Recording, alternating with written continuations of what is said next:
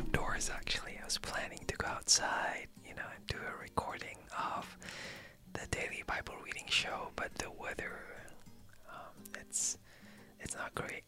Um, I don't mind that it's cold, you know, I'm used to that, but it's really windy, and when it's windy, the audio, you know, it's just there's just no point. You, can, you can't hear anything.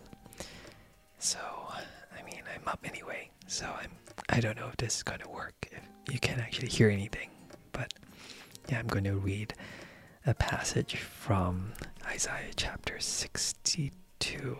Yeah, I read 61 last night, so 62. Um, I'll pray.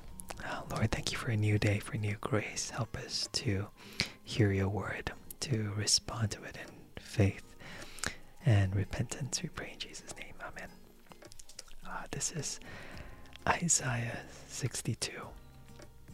For Zion's sake, I will not keep silent. For Jerusalem's sake, I will not remain uh, quiet. Till her righteousness shines out like the dawn. This is turning out like an ASMR episode, but so fitting, like the dawn, her salvation, like a blazing torch. The nations will see your righteousness, and all kings your glory, and you'll be called by a new name that the mouth of the Lord will bestow. You will be a crown of splendor in the Lord's hand, a royal diadem in the hand of your God. No longer will they call you deserted or name your land desolate, but you'll be called Hephzibah. Hephzibah, there's a footnote. My delight, my delight is in her. That's what Hephzibah means. And your land, Beulah. Beulah means married. For the Lord will take delight in you, and your land will be married. As a young man marries a maiden, so will your sons marry you. As a bridegroom rejoices over his bride, so your God will rejoice over you.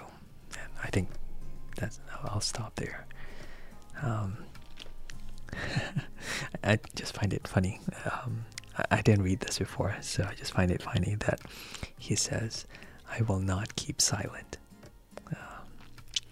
Uh, but that makes sense because back in chapter 61, you know, this speaker, um, this person is anointed by God. God pours out his spirit on him in order to preach good news to the poor. And so this is kind of like his sermon. I think my neighbor just woke up. Oops. Yeah, so he's preaching, he's speaking love to God's people, and therefore he won't stop preaching this gospel, this gospel of God's salvation to his people. And he will keep on preaching. He says, I will, I will not remain quiet. He'll keep preaching until her righteousness shines out like a dawn. That means until God's purposes, you know, his salvation, that end point of his glory and righteousness is achieved. And it's meant to be visible. Verse 2 The nations will see your righteousness, all the kings, your glory, and you'll be called by a new name. So, this evidence of God's goodness will be seen in this people. That's that's what he wants them to see. He wants all the nations, all the surrounding countries to see how God has loved you. Verse 3 You will be a crown of splendor in the Lord's hand, a royal diadem in the hand of your God.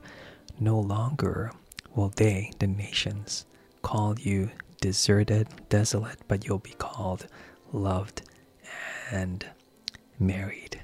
So God is almost doing this for you and for them.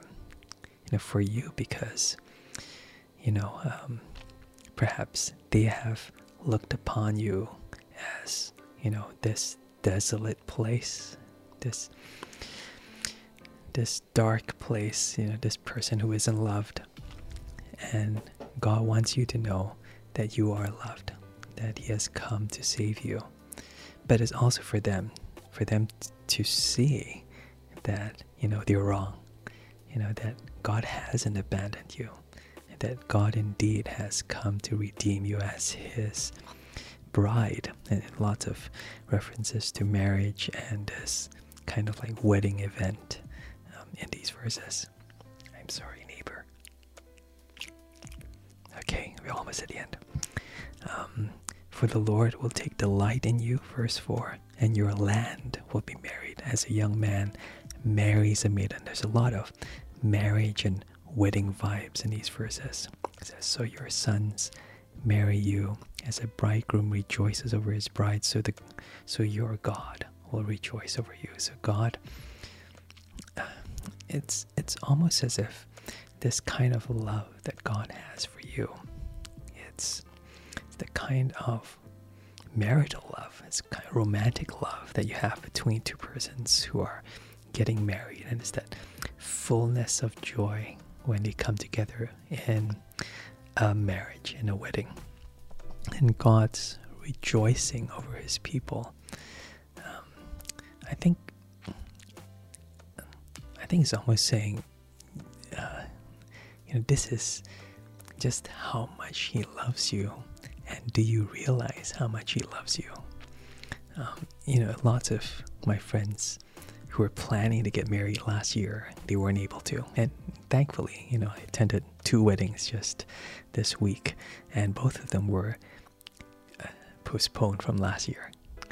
Um, but you know that waiting period, you know, it, it, it's agonizing because you plan and plan and plan for the wedding, and then it gets postponed but finally, when that happens, you know, the joy and the relief, and also just that finality, that endpoint just goes, wow, this is worth it. And God is pointing forward to that kind of joy. Yeah. And again, you know, God is speaking this to a people who haven't yet received that salvation, who feel unloved. Saying, not only do I love you now, but there will come a point when you'll know without a doubt that I love you, that I will rejoice over you, that I look upon you with eyes of love.